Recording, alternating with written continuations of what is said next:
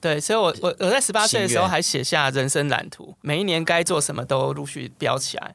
我后来拿出来看，发现让我吓一跳，就几乎每年都陆续实践，包括、哦、这个很鸡皮疙瘩哎，就包括我什么时候要结婚、生小孩、要升级。欢迎来到阅读聊了 Key。翻开书本来就该是件轻松自在的事情，阅读没有低消，想读多少就读多少。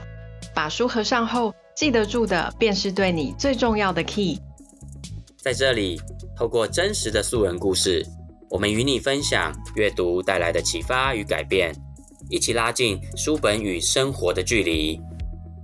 Hello，欢迎来到阅读聊了 Key，我是小翔，我是 Sylvia。我们阅读聊了 Key 呢，节目开播呢已经一年了，今天呢、啊，终于。请到了我们的远房亲戚哈，我们为什么说是远房亲戚呢？因为我们的节目名称叫做阅读聊了 k 我们今天请到了这个全台湾最大的乐曲。越最大，你看，请到亲戚的时候，近乡情切，太激动了。对，近乡情切都结巴了哈。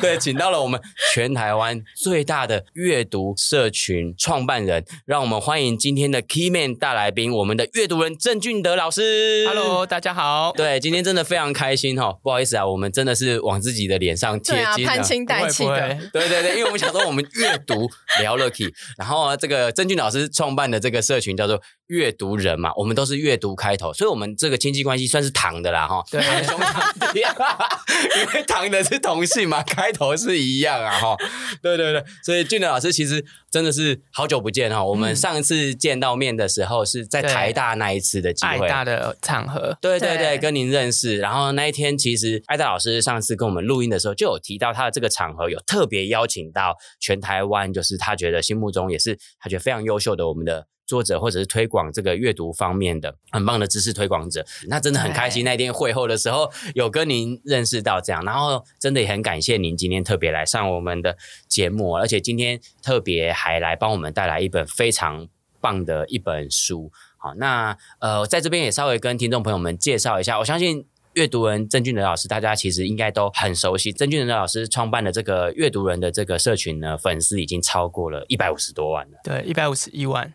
哇，这真的非常厉害，望尘望尘莫及耶！这个我做梦大概目前我们也还梦不到这个粉丝数，可能它就是数字。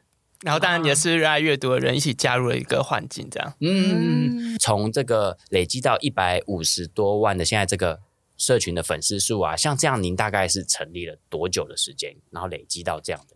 差不多十年，不过原本以为这可以更快，不过因为脸书的演算法的改变，哦、所以其实哎，它有很大量的变慢，很大量的、哦、后后后面后后面就变得比较大量的会变慢，这样子就对了。对，所以所以其实我哎，我第一年的粉丝人数，第一年比较少，第一年只有两千人，嗯，可第二年就二十万，哇，然后过来第三年四十万，然后过来第四年八十万，哇。原本应该第五年应该，我想，哎，那应该如果用翻倍的话，应该到一百六吧？对啊，对啊。没有，他就开始就是演算法就很慢，平均一年只有十万十万人的加入这样。嗯、对，其实现在这种社社群网站啊，其实它的演算法真的是很难搞，包含 YouTube 其实也是。对对。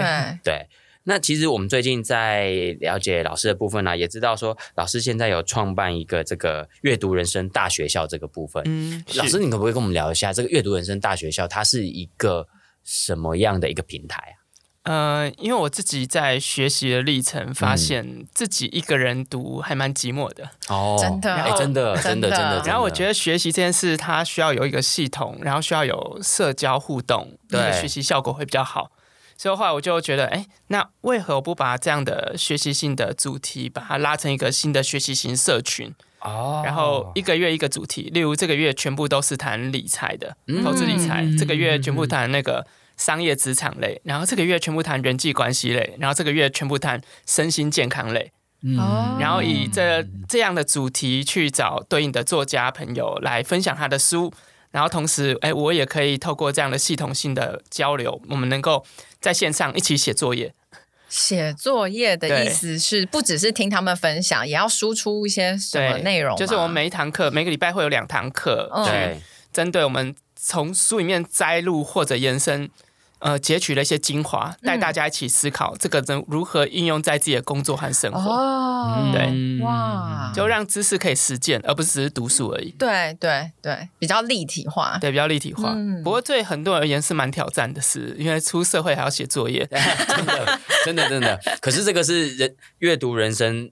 的学大学校，大学校，对，所以他的确就是一个人生的学校嘛。对，而且我们常常不是也是在说这个学无止境啊，本来就是活到老学到老的那种感觉。嗯，而且我觉得刚透过这个做作业的过程，其实也是让大家不只是输入嘛，还有一个输出的这个部分的话，其实他可能会印象更深刻。对，然后同时他们也会看到其他同学的作业，看到哦，原来他遇到同一件事情，他有不同的观点，嗯，不同的做法。然后我们同时每礼拜也会讨论一些你此刻人生卡关的问题。嗯，所以有的人可能卡关是亲子关系，对，还有人可能是爱情之间，可能也包括没有伴侣等等的，嗯，这些每个人生会遇到的卡关题，过去你可能不知道可以找谁，对，不知道可以找 Google，好像有答案，可是不知道是不是适合我，对。没有一个真实的人可以跟我聊聊，嗯，所以我们要透过你把你的问题匿名的方式，让同学们给你建议还有回馈。哦，对，还蛮特别的一个学习型社群的。它真的就是变成是彼此，不是只是单向。例如说，我以前我们想说线上的东西，大部分都只是，例如说我就是对讲师对这个管道。可是他今天老师这个理念有点像是，我连横向同学之间，我也可以做一些交流，也可以看得到同学的一些回应的那种概念。所以，我每个月还有线上剧，就会线上分小组讨论。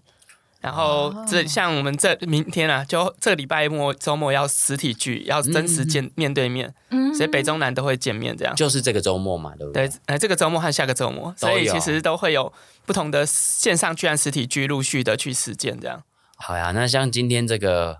这个远房亲戚来访 我们常常讲人来就好，何必还带礼物？他今天还带来要跟我们分享一本非常非常也是经典的一本好书呢，是《与成功有约》，繁体版的名称叫做《高效能高效人士》，简体版叫高对，简体版才叫高效能人士的七个习惯。对，OK OK，所以我们繁体书名叫做《与成功有约》，Seven Habit。OK，那老师可不可以跟我们简单的稍微简介一下您当初怎么样去接触到这本书？我记得第一次接触应该是大学期间或大学刚毕业那一个阶段，嗯、刚出社会，嗯，然后我才哎才阅读中才发现，我原来有一本书谈呃跟人生有关的成功神成功学。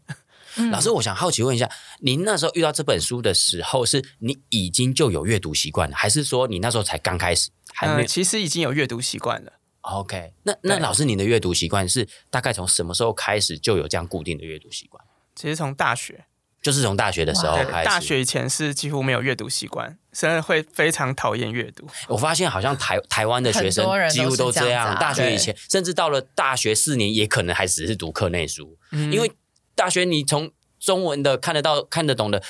开始接触原文书，你就快要顾不了了，还去读课外书。对啊，就是课内你需要看的书已经够多了。所以，我其实我自己的话，我在大学以前我也没有看过课外书。嗯，应该是说大学毕业以前。都没有看过课外书，后来看课外书是真的出社会，觉得应该要自己多学一点东西，是或是遇到了什么人生的困难，才发现哦，书其实很有用，可以帮我。嗯、但是很就就像众多的学生一样，在学校你都觉得考试啊、读书啊、课本已经够了，我到底而且都不知道读课外这些书到底对我有什么用，就会觉得很没有必要。对，不懂得那个读书的乐趣。其实我觉得也包括环境关系，所以因为我刚好大刚好大学时，我宿舍没有电视，没电脑。啊、嗯，所以我的唯一娱乐就是去，后来发现，哎，图书馆有小说可以借。哦，所以老师，您刚开始阅读的时候是从小说类型开始的？对，小说，然后延伸慢慢到跨进阶到散文，然后、哦、然后慢慢发现，哎，商业工具书也是我很有兴趣的，所以就越跨足越多。哦，所以你都是从一些比较文学的作品开始，最早进入阅读这样子。对，然后出了社会才发现，好险在大学期间有碰小说，因为出社会几乎没有空。读小说了，啊、会会会觉得读小说很像是用来杀时间才会用的，才会去读的类型。呃、一个状态是杀时间，一个是呃，他通常要花好几天的时间去读一本。可是现在有很大量的书会来到我面前，永进，对不对？都喜欢老师帮忙读一下，所以基本上很难很难有这么完整的时间，全部全身心投入在一部小说当中。嗯那老师，你说你在大学时候开始接触到《与成功有约》这本书，嗯、那除了这个时间点，那时候的你有没有是因为，例如说内在有什么样的需求，想要解决什么问题，还是是什么样的环境让你想要去真的认真的去读这本？其实一开始并没有什么特别需要，就只是哎、嗯，好像常看到、听到在网络上人介绍过这本书，然后实际到图书馆，哎，真的有遇到这本书，我就把它借回去。对对，然后我借回来发现，哦，里面的故事好简单，啊、就是很容易去理解。哦，我觉得他把人和人之间，如果你想要获得成功的一些步骤方法，讲的用故事的方式去描述很清楚。嗯，对，然后也让我认更深刻体验到。哦原来成功是有一些步骤和方法可以去实践的，嗯，然后我也在那时候试着用里面的一些观点思维，去慢慢的去在我的生活中去印证它。那俊哲老师可不可以帮我们再多介绍一下这本书？因为我知道他连这个作者。这个史蒂芬·科维其实也是在全球真的非常有名，因为这本书实在我发现只要稍微跟成功学相关，乃至于到后面，嗯，可能有只要是跟自我成长相关的，都很容易引用到这本书的。对啊，对啊，嗯，非常。对，其实这本书的作者史蒂芬·科维他也说，这本书其实不是完，他完全原创。哦，这样还不算原创吗？我们都觉得它很源头，它都是几乎被引用的源头。对啊，它是引用源头，可是他却也说他的这些知识来源过从他过往的。大量累积的阅读内容当中去读到，的确，我也从他的那个、哦、我们今天所分享这个七个好习惯中，对，可以看似看似他每个都可以各自独立，独立出来，行业又又可以写一本书，对，又可以写一本书，而且每个各自独立的状况下面，的确在过去更早经典有类似的观点，嗯、对，所以他只是集结过往我们可能过往他读过大量经典当中，包括因为他是基督徒嘛，所以当中也沿用了圣经等等一些观点思维，而集结这些故事。所以他把他从过去的历史人物的这些故事当中，去印证他现在所说的这个与成功有约，是有人实际上在这个历程当中去实践并且成功的。所以他书里面就可以有很多这样的实例来去当呃写在书里面这样子。对，所以其实阅读这本书，其实跟那个阅读卡内基稍微有点神似。哦，有那种感觉。对，卡内基它里面大量也提到，包括如何跟人对谈啊，如何如何与人连接更好关系，嗯、某部分有点像，只是史蒂芬·科维的这个与成功有约，它又更有系统化。那其实我们阅读聊了 Key 啊，说真的，我们。透过各种类型的书啊，我们也谈过各式各样的书，但是这一本这么经典、这么重要的书，我们真的是一年上架节目一年之后第一次有来宾跟我们说要来分享这本书。这么经典的书，我真的觉得，对对对，我真的觉得，一定冥冥之中这本书就是等着俊德老师来跟我们分享，这样子，是真的是感觉 就是要留给老师来跟我们分享哦。嗯，我想说，就让老师直接来跟我们呃分享一下其中书里面的一些关键的。知识点，例如说，他七个习惯，可不可以帮我们简单的讲一下七个习惯是哪七个习惯？那其中哪一个知识点老师最印象深刻？可以再跟我们再深入一点分享。嗯、好，没问题。在谈这七个习惯之前，也跟大家来讲，它有一个很特别的关键数字，叫四千万。四千万，四千万是它目前的销售量，哇，超越台湾人口数。对啊，我觉得只要有一本书它超过台湾人口数的购买量，你都应该好好来读一下。哇塞！哦，所以说只要它大概超过两千万的销量的时候，就很值得我们一定这等于有点像是这一生必读的书单。对，被列为当世代的经典，有将近上千万人肯定这本书的内容，而它卖了四千万本。老师，除了这本，你可不可以马上如果有超过千万的，还有哪些？对对，你有没有马上可以浮现的就？那近代有一个很厉害的历史学家、历史老师叫哈拉瑞。啊，他也是卖超过千万，《人类简史》对，呃，讲人类大历史、人类大未来，二十一世纪二十一堂课也卖了两千多万。它是三本加起来两千多，还是每一本都两千多？呃，有其中好像第一本卖最好，嗯，可是累积起来也是一个非常大的一个规模量。哇！然后，但《哈利波特》也是啊，哦，这个大家就比较容易有共鸣。对，《哈利波特》也是。刚刚讲的这个人人力大人类大历史。这本书，我记得我好像高中英文补习班一位对我非常好的英文补习班老师，他在我毕业前好像有送过我这本书。嗯，那但是我刚才 讲，我在大学以前根本不爱阅读，这本书应该一直被藏在我 我家的某一个书柜的某一个。哎，听俊的老师今天这样讲完，好像真的应该再把它拿出来。其实这三本我都有买，但我都还没看。它也是故事书啊，非常好读的故事书。诶，难怪，但是它的厚度也是有的，很厚很厚。对，刚才要讲，难怪我跟 Sylvia 我们两个会凑在一起做这个节目哦，就书都没有认真在读的，都是想读多少就读多少。这是我们节目宗旨啊，就是阅读没有低消。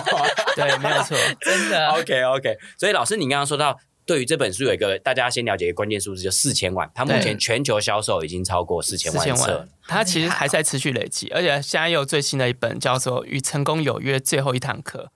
哦，是他女儿集结他父亲在生前过世前的这一两年当中还没有出版的文字，嗯，把它集结后来撰写。然后那这本书他又延伸探讨是，当中年以后的人生，你应该为如何为如何为自己规划？老师这本你也读完了，对不对？我都会读完了。他他哦，我先好奇问一个，他所谓的 中年是几岁之后？对啊，中年的定义是什么？你害怕了吗？每个人中年定义都不一样，可能有人中年特别早，三十岁，可以也可以四十岁、五十岁，延延伸。是种状态吧，不是一种身份证上的年龄，对不对？对对对，他其实最后一堂课不不是说你只只有是可能年纪很大才能读，嗯，而是其实当你希望能够在呃人生的努力追求之外，嗯，去实践无论是家庭关系、人际关系，或者延伸你自己的自我实现嘛，某某部分的梦想实现，嗯，你可以从这本书里面去探讨一些，可能找到一些力量。所以跟与成功有约有点相似，又不太相似。老师，你觉得这两本书会有要读的先后顺序？例如说，我们是不是你会建议我们，如果假设真的还呃，我们身边有朋友或我们有听众，他其实还没读过《与成功有约》，今天要分享这本书。你会建议他如果想要直接跳到您说的这个最后一堂课，你会建议这样吗？还是你会建议他还是先读一下《与成功有约》？其实两者完全不会有任何打架问题，就他要读哪一本开始都可以，所以也可以先读后面那一本就对了，也可以读后面那一本。好了，我告诉听众一个，这是你是为自己问的问题吗？被发现了。我告诉听众朋友一个很好的方法。有机会呢，我们就先上网，我们找一下俊德老师讲过《与成功有约》这本书的说书网，先恶补一下。我们赶快听完俊德老师帮我们重点的、很有条理的摘要完这本书的精华，我们就可以切入后面这本书。第二本书，对 对，对，对。不过我们第一本刚刚说要讲那七个习惯，我们直接来为大家来分享的。好，对，那七个习惯分别第一个叫主动积极，第二个叫以终为始，第三个要事第一，第四个双赢思维。第五个知彼解己，第六个统合众效，以及第七个不断更新。好，那当然这七个可能大家网络上找很多人都已经陆续写下他们各自的阅读心得，嗯，也包括可能摘要了很多里面的故事。所以其实我觉得现在人其实要读一本书，呃，有时候没有空读，网络上搜寻别人读书心得还蛮快的。是没错，已经很多人帮你整理了重点还有资料，因为这本书其实太经典了，二三十年了。嗯，然后我自己在这当中，我觉得。对我而言很有收获，叫以终为始。其实以终为始的概念就叫设定目标。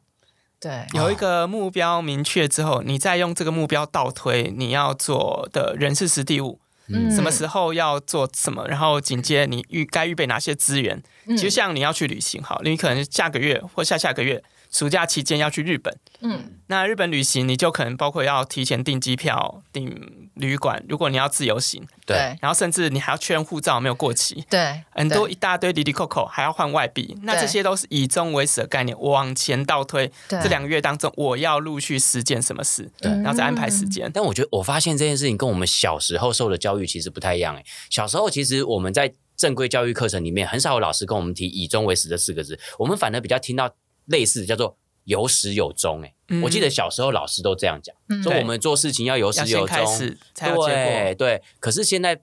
的观念这几年我们听到都不一样，反而都是你要先设定好目标，再往前推，或者再解构它的变成小任中型任务，再到小型任务的这个概念，对不对？对，其实因为主要的有目标的主要目的性是产生动力。为什么我们在学习历程，其实我们以前学生时期没有什么动力，嗯，因为我们目标不明确。就很多时候，嗯、呃，父母或老师说，现在就是读书就对了，对，可却没告诉你读书目的是什么，对，对。可如果他很明确告诉你，读书目的就是为了找好工作赚钱，然后你想做什么样工作，例如台积电，好，例如工程师，嗯，那成为工程师需要有哪些技能？对，我在针对这技能往下拆解，需要拥有哪些知识？那不是更快吗？那学习起来就更有动力，对，更有动力。所以我觉得有时候我们应该反过来引导孩子去思考，他未来想成为谁。嗯，我相信每个孩子都希望能够成为一个更有用的、更有价值的，对，被人肯定的，然后延伸未来饿不死的、有钱的。嗯、那如果从这角度出发，那回到此刻就应该为自己的课业或延伸学习负责任。嗯，对，所以从这角度，他比较不会因此迷茫或放弃。所以我觉得这以终为始带给我一个很大的一个人生的定位还有目标。其实这个也包括我在人生的学习历程当中。呃，我十八岁生了一场疾病，然后这场疾病也让我有个很大的警醒，就发现生命很短暂、很脆弱。然后也因为很脆弱的历程，我就在思索，到底那人生该追求什么？人生的意义是什么？嗯，对。然后因为那时候生病，不知道可以问谁，因为我生我罹患的疾病叫自发性气胸。啊、哦，所以他就是时不时就会气，肺泡会自己破掉，嘣啊！对我，我好像有一个好朋友也是有这个问题耶。对，这个是有可能就会就走掉的这种。嗯、呃，复发率五十趴，然后破比较大的话，半小时就会再见，嗯、因为吸不到空气。对，所以像很多美剧啊，或很多那种医疗医疗漫画，通常第一集都会有这类的疾病出现，就自发性气胸，像一龙。好，那他怎么治疗他女朋友呢？就拿一支圆珠笔往他胸口捅进去。嗯，对。所以如果像我气胸，如果是很严重，我也必须要。随时拿原子笔捅自己，所以有发生过吗？啊、我没有捅过，哦、医生帮我捅而已。所以，所以为了自救，就是说身上都要随时带有比较削尖的笔，这样子，还有削尖笔机，这样。不用，就只要注注意医院在哪里就好了，不用那么危险。对对对对，我忘了，现在我们是生活在都市哈，都市区，而现在附近还有很多医疗诊所，他们还也有针筒可以借。OK OK，所以老师，你说以终为始这件事情，会让你想到自己。生病的这件事情，嗯，是因为你当时在生病的时候，你会开始去想自己人生更远程的事情，对，更远程，然后以终为始，就最最终就死亡嘛，对。而发现死亡这么近的状况下，你就会想，那呃，人生意义是什么？到底该追求什么？嗯、然后我那时候想说，问同学，应该同学问讲跟你讲乐色话机会比较多，对。对其实其实 旁人也不知道该怎么去、啊，而且他甚至会会说。你想这，你干嘛想这个啊？对啊，眼前的考试什么的，对啊，更重要，都只会这样讲。然后问老师，他可能会请你去辅导室。哦，对，这种太难的问题了。然后问父母，可能他会先给你一巴掌。怎么越问越惨啊？怎么会觉得他会觉得你你干嘛乱想，胡思乱想？还想你可能想不开还是什么的？那我很好奇，还是最后嘞？最后你有问，还是就自问自答了？我后来发现，应该有人把它写下来吧，去问书。哦，我爱上图书馆就是在那时刻的，就发现、嗯、哦，原来嗯、呃、有图书馆这么好的工具，好酷哦，真的。对，然后我就真的找到，哎，这当中读了好多故事，还有找到一个、啊、呃，我很 match 我内心的一个答案。老师可以跟我们分享，您当时找到的这个答案是什么？对，这答案延伸，我谈一个小故事。这故事大概讲说，嗯、呃，每个人我们人生都在追求成功和第一名。对对，好，那我问你们，那现在世界上跑最快的人，你们知道是谁吗？哎，还是那个黑闪电吗？呃，也对，没有错，呃，闪电，闪电波特，啊，闪电波特，哦，好，对，黑人，好在好在我蛮厉害的，好在我没有，你有关注，不是不是，我刚刚差点要说闪电麦昆，那个是小朋友喜欢的那个卡通人物，闪电麦昆，闪电波特，那世界上力气最大的。这有点难度，我只记得跑派。谁了？在吃菠菜，力气最大的，其实力气最大，这个每一年都好像两三年都会有一直有人在推翻。嗯，就要么就有人用手，还有人就说他腿特别有力，金氏世界纪录里面的记录，然后包括有人用牙齿来咬。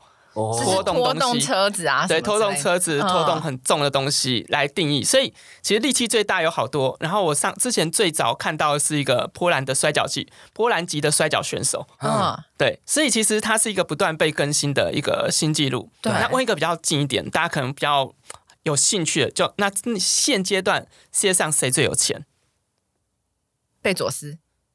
他离婚了，我我觉得财产要分一半，财产要被分一半。你的第一个回应是不是说他不是？你直接问说因为他离婚了，因为离婚财产二分之一啊。我知道，我知道，我听得懂，我听得懂。然后有人说比尔盖茨他也离婚，应该是那个不是？呃，这个老婆，是不是？所以我们现在我们现在要都要直接我想还没结婚的未离婚的，那就是那个首富发射火箭的 SpaceX 的那个 Elon Musk 吧。哎，有可能是，不过他买了那个 Twitter 赔的赔满。对啊，赔对。那这样还有这样是谁啊？现在最有钱的。对啊，所以这个首富一直在换，可能每个人都会。所以你要成为首富，就必须要照顾好家庭关系。这样吗？不要离婚，不要结婚。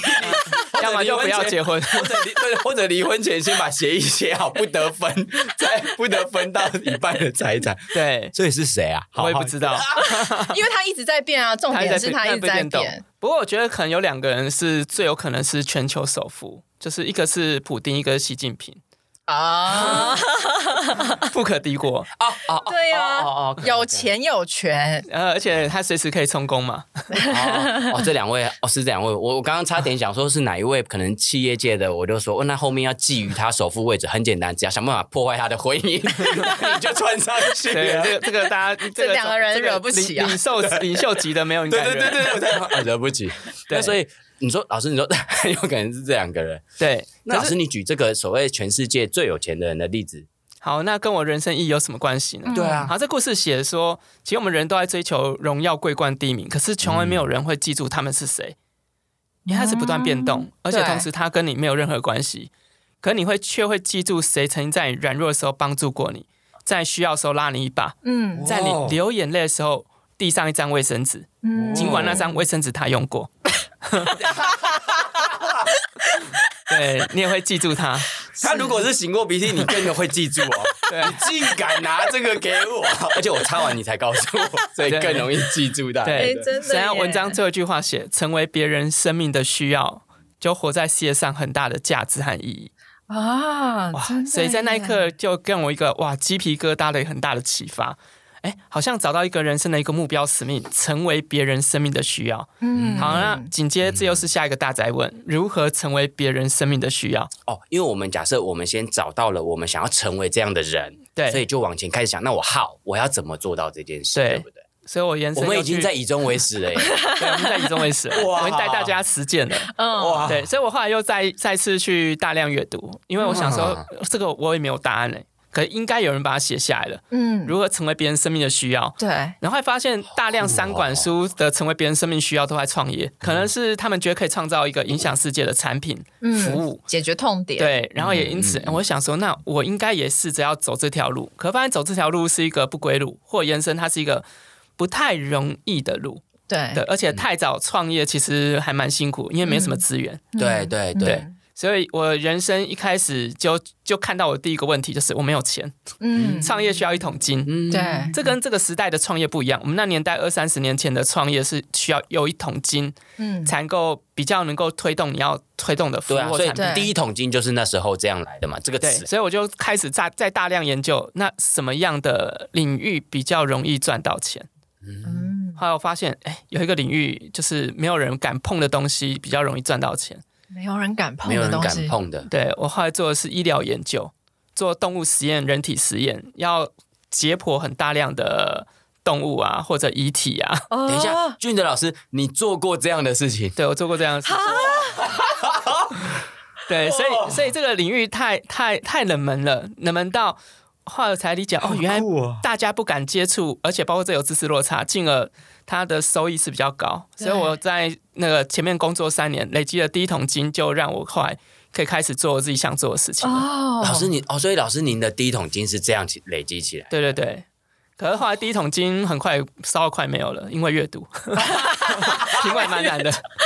为什么阅读会这么烧钱呢？呃，阅读要网站，然后要假设你要开设服务，很多都是要烧钱的。哦，老师，您是说你创办的阅读人这件事情？对对对。哦，我以为单指阅读这件事这么烧钱。想说买书是买多少可以把第一桶金给用完？对对对对对对。所以所以延伸在这个历程，就慢慢去理解到。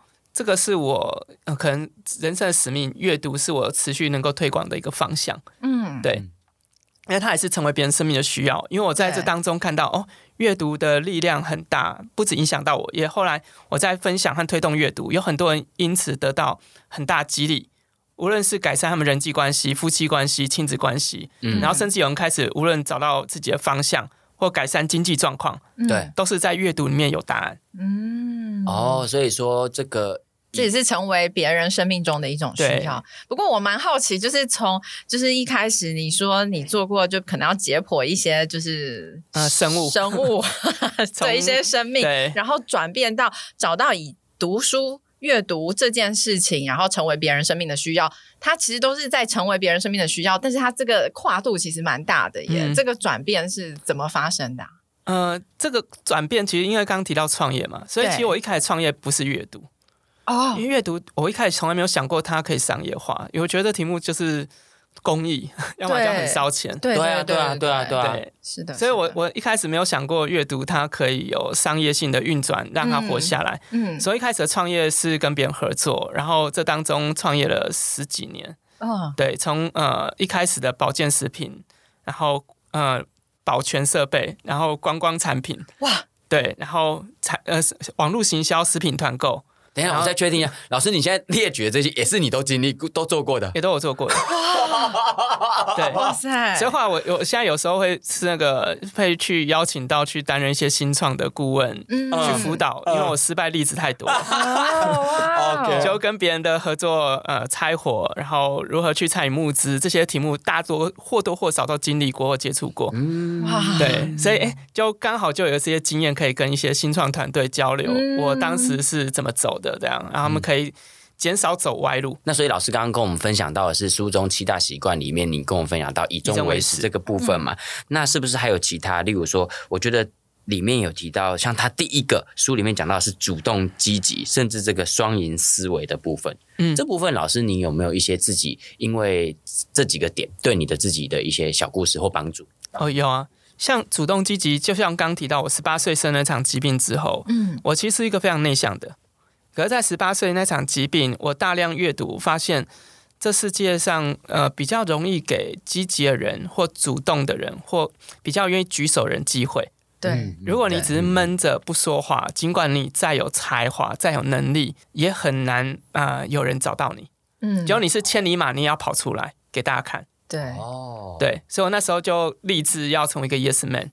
可这 Yes Man 并不是说我要马上大名大放的成为一个外向者，嗯，而是如果有人邀请我做，我可以做或我想做或或我应该要做的事，我就会去尝试。那我不得不说，哎，我们真的做对事情了。我们在四月九号那一天的那个线下的。艾瑞克老师的那个场合里面，我们就是很主动积极的，对，非常主动积极，奔向这个，奔向俊德老师，对对对，主动很厚脸皮的去跟你推荐我们自己这样子。然后其实像这种合作啊，就邀约，只要我时间许可，嗯、然后刚好我也可以配合，我都会很乐意参分享。哇，对，这因为我这也是我内心的那个一个可能暗号吧，Yes Man，、嗯、就是这件事对我有点像您的座右铭的那个，我有一个亏损，甚至可以帮助他人或。发挥影响力，嗯，我都很乐意去尝试。所以老师，这个是不是也是书中提到双赢思维的部分，也是这个概念？是吗？他这个第一个从主动积极出发，慢慢一定会延伸到双赢，因为你必须会思考的是我如何去支持到别人。嗯，对，我主动积极不是为了自己的个人利利益，而是我主动积极是否能够也能够支持到他人？因为其实要让自己赢的最快方式，就是先让别人赢。哦，对。先让别人获胜，先让别人有好处，紧接哎，别人会觉得在这个过程当中礼尚往来，进而能够有更多的、嗯、呃机缘。这也是我自己在创业历程当中收获到一个很重要的功课。嗯，就是我在创业的过程，其实有时候会有些案子给我，可是有些案子我根本不能做。第一个是我可能没有专业，我没有能力。可是我还发现，因为我接触多很多厂商，或包括很多朋友，对，我就帮他们转介生意。嗯，就尽管转介过程没有佣金也没关系，哎，就帮他转，然后对方承接了，彼此很开心。可是延伸，当未来哎有人想到有一个主题刚好符合我可以做的，他他们也会引荐给我，对，就变成彼此之间都互相帮补。所以我其实像。我后来推动阅读人，然后呃，而后我跟很多出版社都变成好朋友，对，然后也包括呃很多厂商也都是很好朋友，主要很大原因都是过去的一些机缘彼此引荐，然后出版社也很乐意把我引荐到企业去，引介到各大的校园或公部门去进行讲课或授课，对，因为谈都书，嗯，所以这个都是彼此支持的过程，因为像我跟出版社多数也都没有收任何费用，就帮他们推荐书籍。每天晚上直播介绍这样，哦、对，所以也因此，哎，他们觉得好像总是都在我这边给那个什么，我拿拿好处，所以他们就礼尚往来，所以我觉得这是一个彼此互惠的一个世界。其实刚刚俊德老师提到那个，就是怎么样要帮助自己可以赢，最最大的一个最快的一个方法，反正是先帮助别人赢。对，这个让我听到我在大学时代，我也有一个观念是很突破我的，就是叫做八个字，叫做超越自己，成就他人。因为在在我听到大学听到这个以前，我我高中以前，其实我可能比较偏向是一个书呆子，所以以前我们在念书的时候，我以前真的就是那种会为了那个考。成绩出来差那一分两分，跟老师争得面红耳赤，为什么这样要扣我分什么什么的那种？那所以以前我的观念都会觉得，怎么可能是超越自己成就他？不是应该是超越别人成就自己吗？可是后来我才了解，哦，这个事情的依然就是，有时候如果我们改变，我们是先想要帮助别人成就他人的时候，其实我们反而内在会突破自己某些原有的能力、原有的格局，所以你反而在成就他人的过程当中，你是自己就超越了自己。对，没有错。其实我也曾经在像阅读人这个平台上面写过类似的观点文章，可是从这文章看到，这世界上会有人对这个观点有持反面意见的人，还是反面意见吗？对不对？所以也延伸这次他可能人生遇过的情况，或者延伸他在面对同样课题上面，他没有办法有智慧的去回应。所以我这时候也没也透过这节目，也跟一些读者朋友来回馈，就是呃，当你回馈这世界友善，可是你却受到伤害。对，对，这是必然会发生的。是，就至少可能，我可不可以说全部都发生？就可能十次当中会有一次到两次，可是你不要放大那一次到两次。嗯，这世界上多数还是友善的。同时，当你对这世界还以好处，就是你去祝福别人、支持别人，而对方却不断索取的时候，对，那你就要有智慧去拒绝。嗯，同时有智慧去明辨思考这个人跟你的关系。如果能够透过帮他一次，却发现，哎，这个人是他很不是很有礼貌的。嗯，同时在你介绍客户给他，客户也觉得这个人不太 OK。我觉得这超好的，因为你能够透过一个事件，马上认识这个人的特质，认清一个人，对，对，然后进而你可以慢慢的拉开距离。哦所以老师的建议是不是就是我们 always 就是先假设大家都是好人，都是好人，然后我们合作看看，互相帮忙看看。但是如果真的遇到一两个，我们可能就是尽可能先止损，那也不要因为这小小的事情觉得有创伤，觉得我不要再去不要再帮助其他人了。对对对对对。其实这个我们你像台湾环境，我觉得台湾环境是一个非常友善，嗯，多数都好人的环境。对对，所以其实这是一个很棒的一个社会。进而你其实更应该放宽心的去，呃，去分享资源，嗯、交换资源，嗯，去索取、去要求或延伸去支持他人。其实这个还是又让我也想到，刚刚俊德老师也提到。做一个主动积极的人，然后你说，因为这样的观念，你就会在脑袋里面提醒自己一个 hint，就是 yes man 这件事。嗯，那其实真的也是呼应到我们刚刚讲的，今天会有机会跟老师有这个访谈的机会，也是我们也算是主动积极，然后去想要邀请老师做这样的合作，然后没想到。呃，彼此都有这样的一种主动积极的心，好像就会互相吸引呢。对啊，才可以凑成我们这样子，就是这个亲戚远房亲戚有机会的认亲呢，还要再次认亲还要硬要的阅读聊了一个阅读人，硬要一直这样置入这样。好啦，对，那我我既然讲到这个远房亲戚，讲到阅读，因为我们阅读聊了 key，每次都说我们的来宾，我们都称他叫 key man 嘛。那我们今天的 key man 真的就阅读人呢，真的阅读人。那其实。我知道在老师成立了这个阅读人这个平台的时候，其实里面有一个宗旨，其实我一直印象非常非常的深刻，叫做读书、读人、读世界，嗯，伴你丰富每一天。这个是老师在创办这个阅读人的一个算是宗旨嘛？对。那老师可不可以跟我们分享一下？因为今天机会真的很难得，我觉得不只是老师今天。来跟跟我们分享这么与成功有约这么经典的好书，但是我觉得这本书，大家听众朋友如果有兴趣，真的可以好好的来读这本书。但今天利用这个机会，很想再跟老师挖宝，就是像老师您当初创办阅读人这个阅读平台、阅读社群的时候，是什么样的一个初衷？您说是大概十年前开始创创立的，对，十年前左右。当时是一个什么样的初衷开始去那个？还是真的就是为，就像你刚刚提到的，因为你觉得阅读这件事。可以帮助人。呃，其实如果讲讲更早期，应该快二十年。那时候最早是部落格，嗯，对，先从部落格开始，然后我自己可能读完很棒的书，我就自己摘新的、摘重点，啊、然后把它收集起来。对，然后后来脸书出来，我觉得好像我自己读可以把它转分享。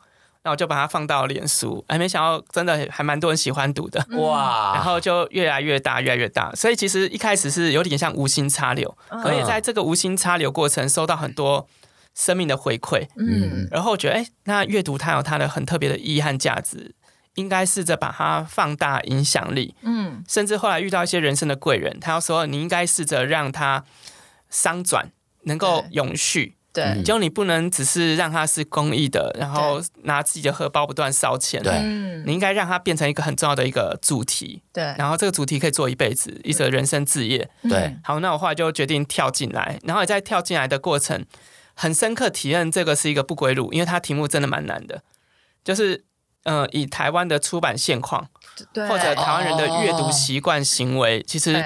这个是呃很明确都知道，时间大部分都被压缩在使用网络手机，没错，真的真的分掉我们太多的关注度了。然后也包括大家其实呃购书或延伸，我本身没有卖书啦，所以还好。嗯，对。可是延伸在这个行为的影响下面，我们就在思考，那我到底阅读人的存在价值意义是什么？嗯，对。后来我自己在在从事社会服务的过程，因为我是基督徒，然后。在教会有参与一些儿童服务，包括一些弱势家庭的小孩客服免费的。然后在关怀他们的时候，发现有问题的其实不是小孩，是他们家大人。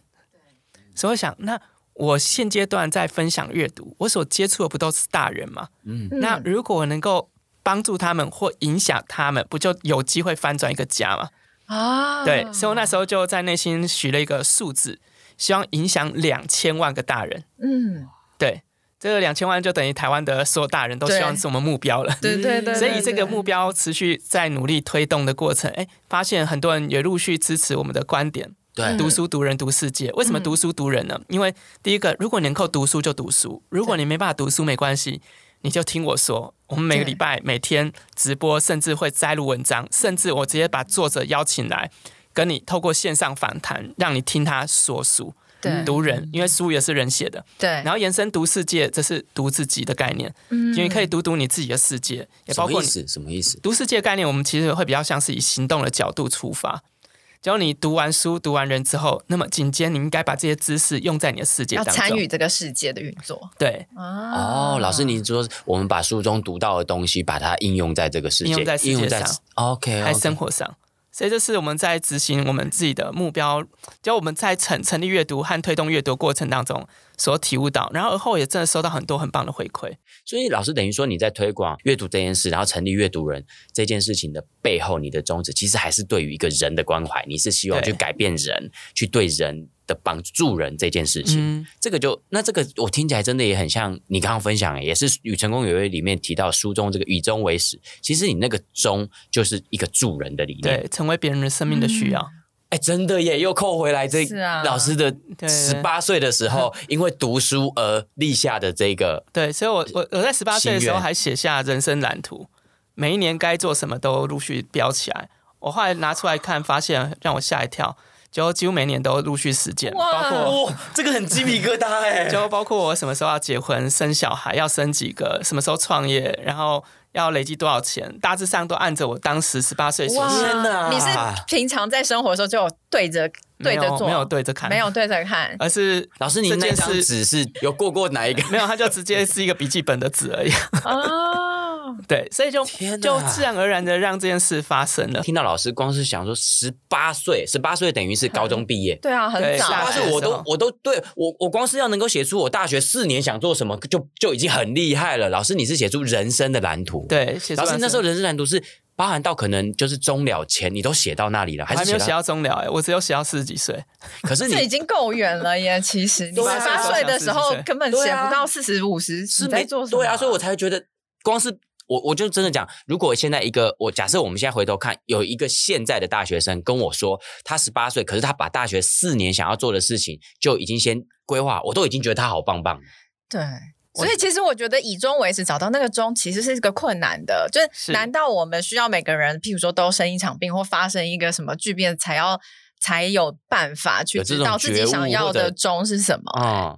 或者说才有警觉心去发现说这件事情好像对，然后开始赶快找，开始思考自己。要的钟到底是什么？而且很多杂音啊，你其实有时候不知道自己要的是什么。如果你没有真的面对到生病啊，或者是生死，其实你没有办法去拨开那一些就是让你分心的东西，去真的去找到你自己的想要。因为即时的享乐就已经来得太方便了，这些东西很快你就可以对你产生兴奋感，你就觉得很快乐。对啊，所以你不会去想很远的东西。你你你棉花糖就赶快吃，你就不会想到把它延迟这个享乐的那个部分。是啊是啊，所以我觉得这这里好难哦。老师会有建议吗？我的建议就是去读小说小说小小说为什么是小像这种刚刚为什么对不是成功有约是小说？因为因为包括不只是呃呃，就是虚虚构小说，甚至真人的人生生命故事的小说也可以，哦、类似真实故事这样吗？嗯、因为从别人的生命故事，其实你可以代换。如果我是他，我可以怎么做？就像大家今天听完这个广播，对、嗯，然后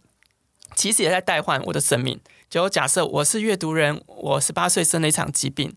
我可以怎么做？哦，你说听众朋友可能因为这一集内容，他可能听了，他就会这样去想，对，他代换。嗯、所以这个是比较不需要经历说我要重重病，对，要即将临终了，对对，快结束生命的时候才需要去思考。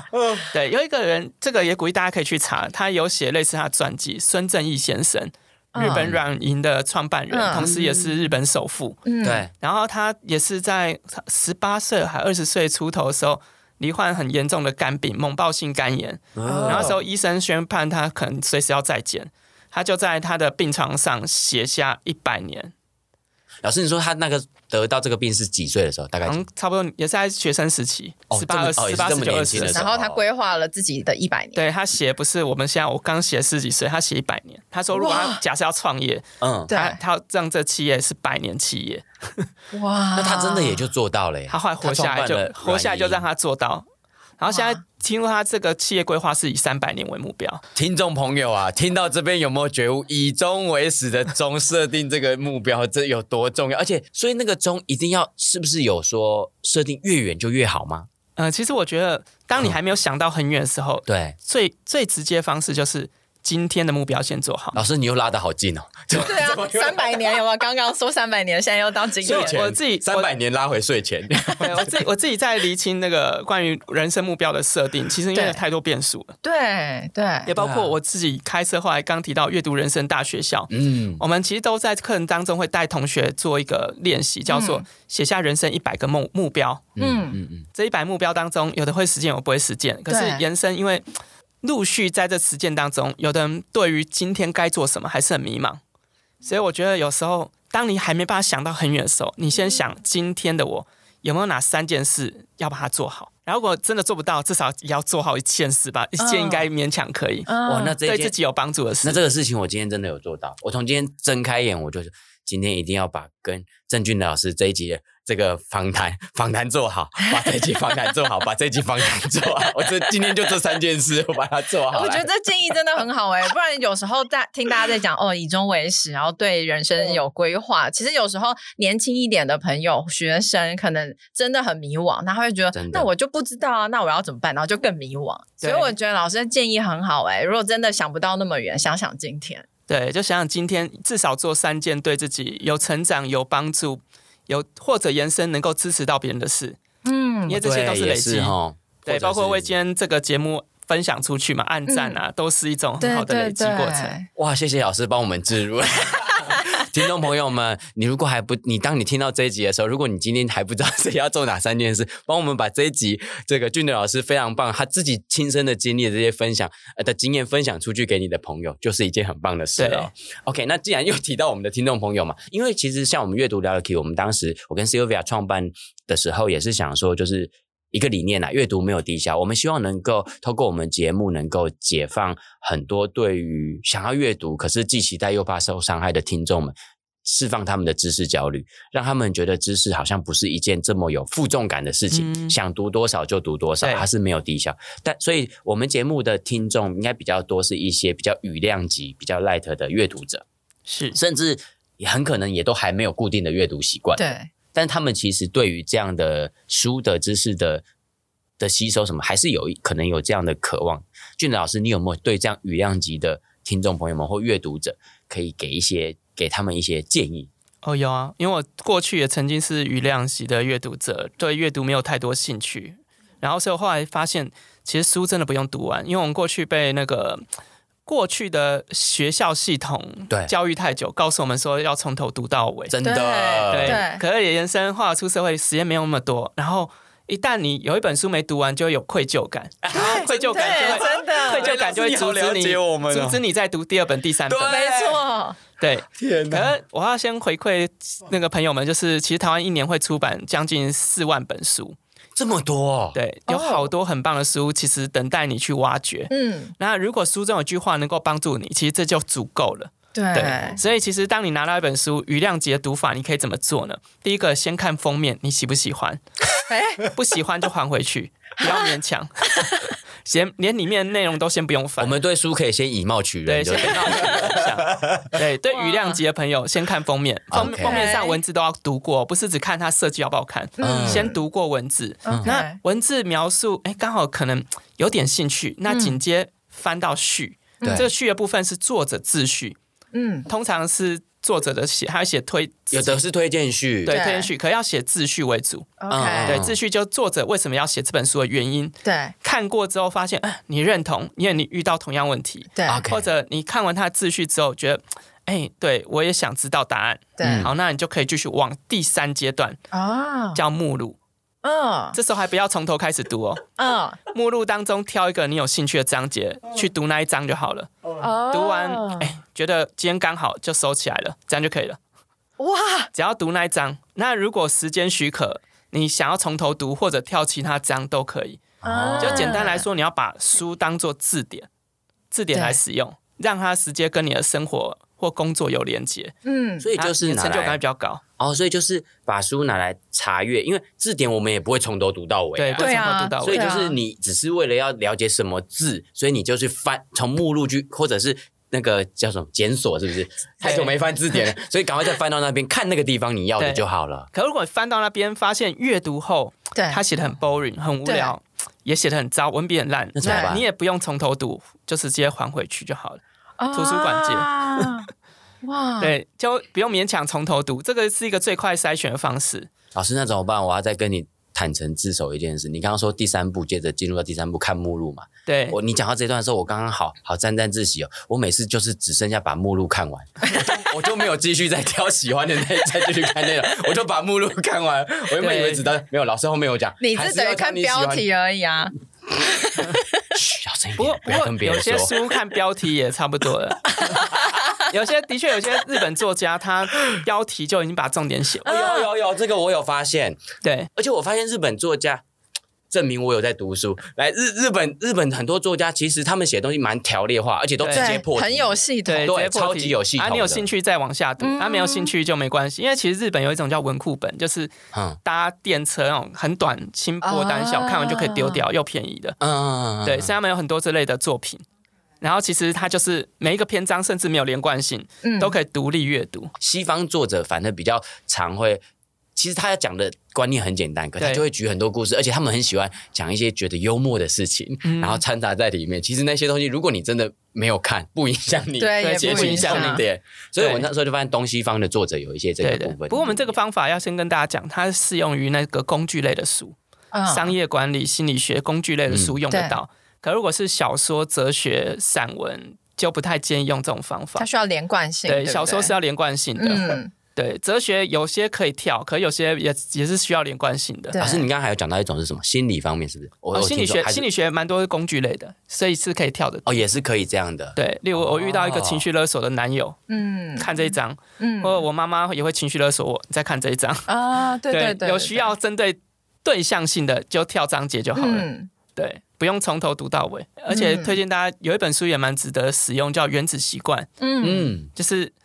它里面有一个原则叫两分钟原则。对，就养成习惯，不要想很复杂，就每天做两分钟就好。对，就你想要养成阅读习惯，就把书拿起来，今天就设定计时器两分钟，想了就不要看。而且这个指令叫做每天要做到。当你每天做到，才会变成习惯。嗯，然后如果今天时间许可多一点，哎，你要看五分钟、十分钟都好。嗯，不要一开始就勉强自己说，我每天要读半小时，因为这很容易放弃。真的，对。所以很多新年新计划，其实可以改一下。要改成什么？改成 就每天两分钟，一定做得到。包括伏地挺身一下，一定做得到。哦，就从反正就是把它真的把它变得很原子化。对，原子化，原子习惯，跟大家推荐。哇。好，今天真的非常非常开心哦！堂哥来到我们节目，节目最后又堂哥，俊德老师真的好了，很厚脸皮，我要澄清一下了哈，这是我们自己往我往自己脸上贴金了。可是今天真的，我想要，其实我是真的很想要表达，对于邀请到阅读人俊德老师来上我们阅读聊了 Key 的一种其实是一种热，我我表达我的热情啊，所以从一开始真的很想要跟你拉近距离，然后我今天觉得真的非常非常的开心的，而且我其实我没有预期可以听到俊德老师跟我们分享那么多自己私人的小故事，所以我觉得真的很开心您上我们的节目来跟我们分享。俊德老师还有没有什么最后想要再跟大家补充吗？或留给大家的吗？没有，就请大家把这个节目转出去，一起阅读聊乐 key，让更多人能够一起在阅读当中找到力量。谢谢老师，谢谢，谢，谢俊德老师。那我们阅读聊乐 key 呢，每个礼拜二的睡前呢都会更新，也欢迎所有的听众好朋友们呢，礼拜二的睡前或者是周三的一早呢，都可以来收听我们的节目。有任何的回馈呢，也都可以再留下你的评论给我们。那我们阅读聊乐 key，下周见哦，拜拜。拜拜。